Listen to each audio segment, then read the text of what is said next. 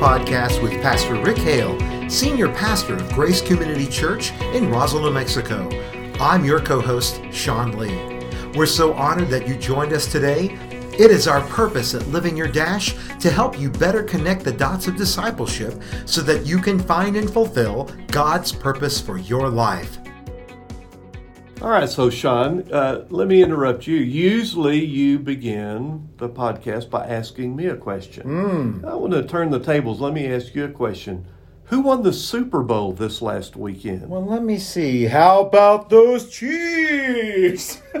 I had a feeling you'd be pretty excited about that, being an old Kansas City boy. yes, I grew up three miles away from the stadium. Well, congratulations. Yeah. What a great game. Yeah. Probably the best Super Bowl in memory, the Ah. most exciting, nail biter, and according to you, the best team won. Yes, absolutely. And uh, you know, Rick, I, I'm a choir guy. I, I didn't do sports in high school, so uh, actually I did a little bit, but but certainly not football. Not not my sport. Uh, but very excited and got to see uh, a great celebration on TV. It was great. It was. great. Well, congratulations. Thank you so much. Now I don't have to slash anybody's tires. So that's good.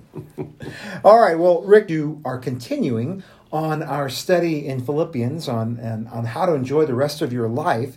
Um, and this week you talked about really something very important, which is to work out our salvation. Now, you were very clear in telling us that when you say that, and when Paul wrote that, he didn't mean that we have to work for our salvation as if, okay, I go to church and I can check that box off and, and I give, I can check that. That's not what you're saying, right? How to get to heaven. Not at all. And that's why Paul doesn't say work for your salvation. Right. He says work out. You work it out. Um, you work it out into every part of your life. And so it is the idea that by the grace of God, through your faith in Jesus Christ, you have been saved. Yeah. So now the question is so what? Yeah. I'm afraid that so many Christians see salvation as the finish line. Salvation is not the finish line. It's not, okay, I'm saved, I got my fire insurance, uh, I'm covered for eternity. No, no. Salvation is not the finish line. That's the that's the start. Right. The starting line. Yeah. That's where the journey begins. and that's what Paul is saying is now that you are saved, what difference is it going to make in your marriage, your family, your job, your school, your friendships?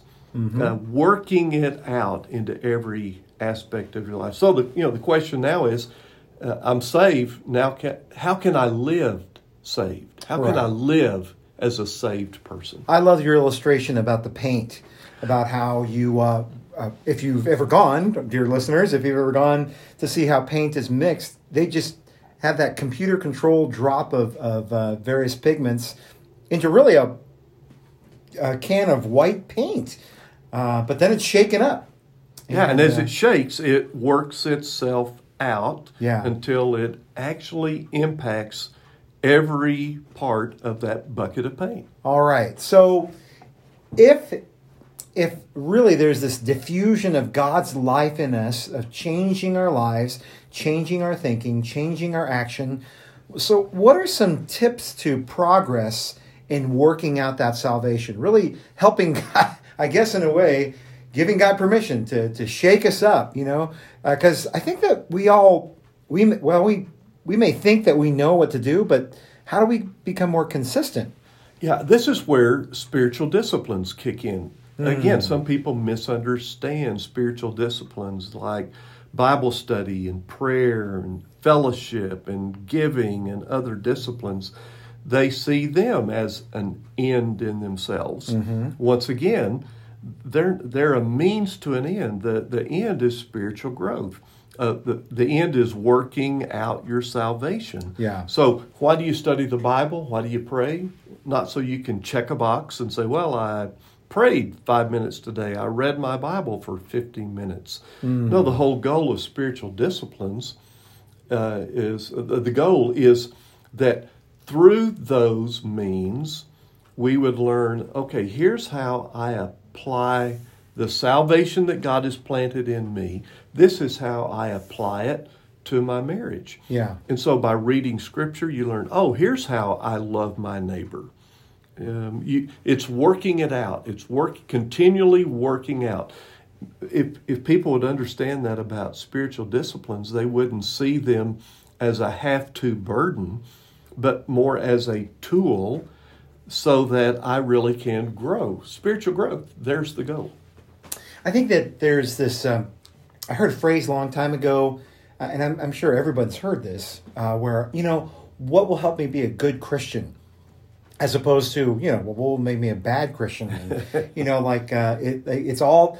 Uh, there's a danger in saying, well, okay, I've read, I understand, you know, I've read my Bible and I pray and I give, and and yet still this certain thing I'm really hoping for is if I'm trying to bargain with God. I mean, is that the purpose of the spiritual disciplines to, to have bargaining chips? Yeah, the, the, the goal is growth. Right. It's not to be a good Christian, it's to be a growing Christian. Yeah. And how is God going to use spiritual disciplines to help me grow in, in, the biblical term is sanctification. Yeah. I want to be sanctified. I want to grow to be more and more like Jesus Christ. Yeah. So it's not a burden, it's a it's a joy, it's a blessing. And that's why throughout this entire book of Philippians, Paul keeps coming back to the word joy. Right. It's all a joy. A spiritual discipline, spiritual growth, working out your salvation for Paul, it, it was never a burden. It was never a have to. Mm-hmm. It was, look at the tremendous privilege that God has given us that we can grow to become more like Christ. What a joy. Right, right. Do you have any other ideas of how we can become more consistent? Well, yeah, I know here at Grace, we try to provide all kinds of opportunities for spiritual growth. We uh, we just kicked off a purpose-driven life class. Mm-hmm. That's where people can find what is God's unique purpose for your life? We, we have five discovery classes helping people discover God's five key purposes for their life. We, we, we started a couple years ago a thing called base coaching, and that's ah. where a person who's gone through all five classes will invite a friend to go through all five classes, not alone, but with them. So it's the idea of having a, a guide uh, yes. almost a mentor, but uh-huh. but more of a of a spiritual guide to say, "Hey, I'll be with you through the process." Um, we have life changer classes, uh, all kinds of different uh, classes, and they're all designed for one thing: how can we grow? This week we kicked off Financial Peace University, mm-hmm. so we have people going through a class learning how can I let my salvation impact the way I handle my money. Yeah. That's how practical it is. It gets down to the everyday parts of our life. It's someone years ago said it's not how loud you shout or how high you jump, it's how you live when you hit the ground. Yeah. How do you live your daily life in such a way that salvation is not a separate compartment, but it literally, like the tent in the bucket of paint, how it infiltrates every part of our lives. Ah, you know, another thing that I thought about was um, you said that to, to, take advantage of, of getting a base coach.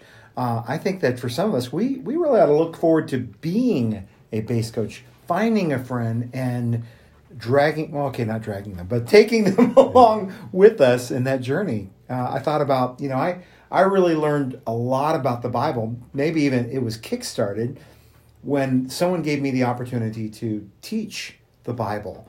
And then, boy, I sure learned a lot when I started teaching. One of the surprises we have discovered with the base coach ministry is after a base, base coach will go back through the classes with a friend, they'll always come, and it's like a, a broken record. They say, You know, I learned more by going through it with a friend than I did going through it by myself. Isn't that interesting? It is interesting. And it's, it's the whole thing the teacher learns more than the student. Yeah. And yeah. here, the guide learns more than the uh, disciple. I wonder if Jesus uh, had that in mind. I think that's an accident?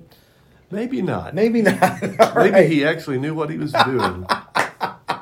now, Paul compared his life to being poured out like a, a drink offering. What, what, is, what does he mean? by that. Yeah, that was a little confusing to some people. Sunday, a, a, drink offering it comes from the the Jewish world, Paul's Jewish heritage.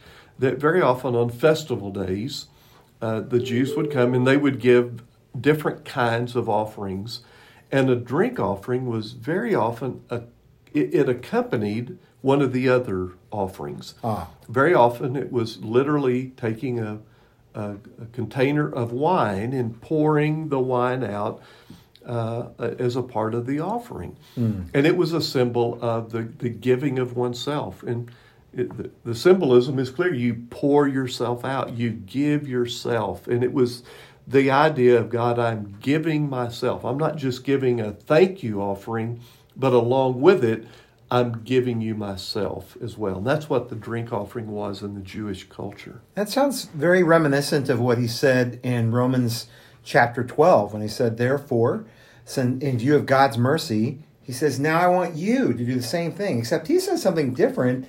He says, We're to be a living sacrifice. I don't know in any other quote unquote religion where somebody says that we can become a living sacrifice. Yeah, what a twist Paul makes on this. Instead of saying offer a sacrifice, he says be a sacrifice. Yeah. What a, he doesn't say bring with you an offering. He says bring yourself and make yourself an offering to God. I love I love the, the the idea of the stewardship of our life, and as we teach here at Grace, that uh, it's not about equal gifts, but about equal sacrifice. Um, and I thought, you know, uh, really, we're all pouring out our life every day. Everybody gives themselves to something. For some, it is climbing the corporate ladder. That's their their ultimate sacrifice, and they're going to pour out everything in that direction. Sometimes it can be something even good. It doesn't have to be something evil, but but just misdirected. Yeah, yeah. You know, it seems like such a, a daunting or, or high valuation type of, of life that you're talking about, Rick. So maybe you're saying that this is a life, this sacrificial living uh, is just for pastors or super disciples? Uh, no. no, the good news is if you have a profession that you've uh, trained for, been educated uh, to fulfill, you don't have to quit your job and become a pastor to be a living sacrifice. How about if you're uh, an attorney or a CPA or a school teacher? That every day you wake up and say, God, today in my profession, I want you to use me. I want I want you to to help me pour myself out for other people. And there's the key. Are you in it for yourself or are you in it to serve God and to serve other people? Right. Boy, you're getting back down to the great commandment and the uh, uh, the second part of the great commandment. So, okay, now is that what he meant? I, I remember the writer of Hebrews wrote this phrase. He said, um, "Therefore, let us leave the elementary teachings of Christ and go on to maturity, not laying again the foundation." I mean, he's not saying that we should forget the foundational teachings, is he? No, just like building a house in a beautiful image, the writer of Hebrews is giving here that when uh, foundation, everybody knows the importance of a foundation. A foundation is essential, but it's not the end of the construction. Hmm. The foundation is important. You don't discard it, you build on it. So, what Paul is saying is don't just build the foundation of your life with the elementary things and say, okay, I'm done. No, use those now to build the rest of your life. And you are to build the rest of your life until the day you die. Okay. And in your message, you gave two examples of, of people that Paul had high respect for. You mentioned Timothy and Epaphroditus. Um, okay, so let's say that, that we agree with you, Rick, that it's this uh, sacrificial living or this, this living a new life in Christ. Um, it's not for super super Christians, not just for pastors. This is for everybody. Absolutely. Timothy and Epaphroditus, just ordinary guys. Uh, Timothy uh, was uh, actually joined Paul's team on the second missionary journey, and Paul just took a liking to him. And Yeah. lo and behold, Timothy said, "Hey, I'll, uh, I'll, I'll join your team." Now, I'll tell you what I love about Timothy. Oh, and by the way, these two guys I didn't insert into the sermon; they were right there in the text. Right. These are actually the two examples Paul used to, to, to describe here's what pouring yourself out looks like when it's fleshed out with two guys. But here, here Timothy. Timothy reminds me of the gambler. You know, he, he's looking at his cards and he sets his cards down and he just puts his hands behind all of his chips and he pushes them to the center of the table and he says, I'm all in. Mm. When Timothy joined Paul's team, he was all in. He joined, he never looked back. When you get to the very end of Paul's life, the very last chapter of Second Timothy, Paul's at the end of his life. Guess who he's writing a letter to? Mm. His friend Timothy. And he's saying, Timothy, hey, man, when you come, I need this, I need this, I need this. What's that say? Timothy never left. Yeah. He was with Paul all the way. Epaphroditus. Epaphroditus was actually a member of the church at Philippi. When they heard Paul was in prison in Rome, Epaphroditus, I don't know, maybe he quit his job, maybe he took a leave of absence, I don't know. Yeah. But Uh, that the church selected him to deliver a care package of essentials. And back in those days, Roman prisons were not well equipped. Yeah. And so it could be things like a blanket, a coat, a change of clothing, Wow. the, the, the essentials that Paul needed in prison.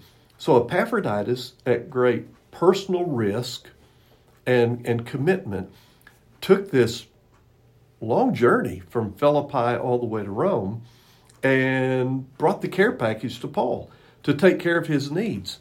While he's there, he gets sick, as in Epaphroditus. He almost died, and God hmm. graciously healed him. And now Paul is sending Epaphroditus back to his home church. And by the way, more than likely, Epaphroditus was the postman delivering the letter that we now call Philippians back Wow. to the church at Philippi. But I love what Paul says about Timothy and Epaphroditus. He says, These guys, they take a genuine interest in the welfare of others. Hmm. Wow. Yeah, they, they were obligated, they had obligated themselves to serve other peoples. Sean, you want to know what um, a living sacrifice looks like? Hmm. It's the person who wakes up in the morning and doesn't say, Well, today is about three people, me, myself, and I.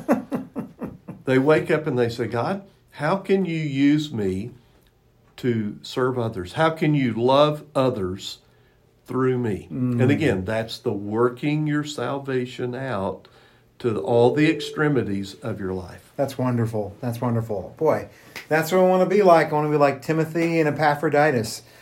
So I have another question for you. Um, I had a friend who came up to me at, just this past week, and they, they come to church here, and they said, uh, Sean, I'm, I'm concerned about a family member uh, of mine that I know that they are not enjoying life. I want to see them enjoying life, but they are they're not following the lord they don't want to follow the lord they're not they don't care about church Wh- what would you suggest if someone is has a friend like this or has a family member or a spouse Well, Sean, I know we, we sympathize with people because um, we all have a prodigal. We all have a Yeah. prodigal family member, a friend, a loved one, someone we care about. And, um, you know, the, the challenge is sometimes all you can do is keep praying. But we shouldn't really say all you can do. That's the first thing we should do is you Yeah. keep praying. You keep waiting. That, that doesn't mean you don't strategically ask. You invite. You uh, plant seeds whenever you can. But sometimes, Sean, we have to realize we uh, we can't control the destiny of other people. And there's two sides to the street. I'm Right. responsible for my side. Someday, Sean, I will stand before God, the Bible says, and give an account of my life, not yours. You don't have to give an account of mine. So we pray, we love, we encourage, but we cannot control the destiny of other people. right right wow rick thanks so much for spending a little time with us on that now on another uh, on another word of order here what can we look forward to this coming week or in the future Well, one thing that's continuing from last Sunday, one of our members literally grew up in our church, a young man named Dallas Means, is being called to the mission field. And we wanted to come alongside him uh, as a family member and partner with him in ministry. And it's going to take money to get him there on the mission field, other side of the world, and to, to maintain him there. So we took up our love offering. It's still coming in, but very excited. The the last count over nineteen thousand dollars has come in, and that's just the the one time gifts. Uh, other people are pledging monthly because he's going to be there full time. That's his vision. Yeah. And so uh, it's going to take not only the one time gifts, but the monthly pledges. I don't know what those are yet, but we're excited. It's not too late to give. So if you want information, just call our church office. Now, uh, February Follies is coming February Yes. 21st. Now, Sean, you're going to be a part of that, am I, I, right? I am indeed. It's going to be a lot of fun. Put on by our music and media ministry every year. It's a lot of fun. This is where you bring friends. Yeah. It's a lot more fun if you have a row of people. We will literally have people, they will purchase enough tickets. I think they're like five bucks. Yep. They will purchase uh, tickets to fill up an entire row. Yeah. And they just have a blast. Yeah, you can. I think you can also order uh, for twenty dollars. I think you can get ten tickets. So uh, well, that's, that's probably a the better deal. way. That is a better way. Yeah. Cool. And I know it's a little ways away, but mark your calendars for Easter at Grace. We celebrate the resurrection of Christ uh, the weekend of April 11 and 12. Kenny and the music team are already working on music, and uh, he's given me a few hints. It's not just going to be a few songs. We're going to really pull out the stops, uh, choir. There's going to be great music. There's video components to it. It's going to be a, kind of a multimedia presentation celebrating the resurrection of Christ. Fantastic. So think about those friends and neighbors to ask and be praying about that, right? Absolutely, absolutely. You know, Christmas and Easter. Come on, if you're an American, you got to go to church.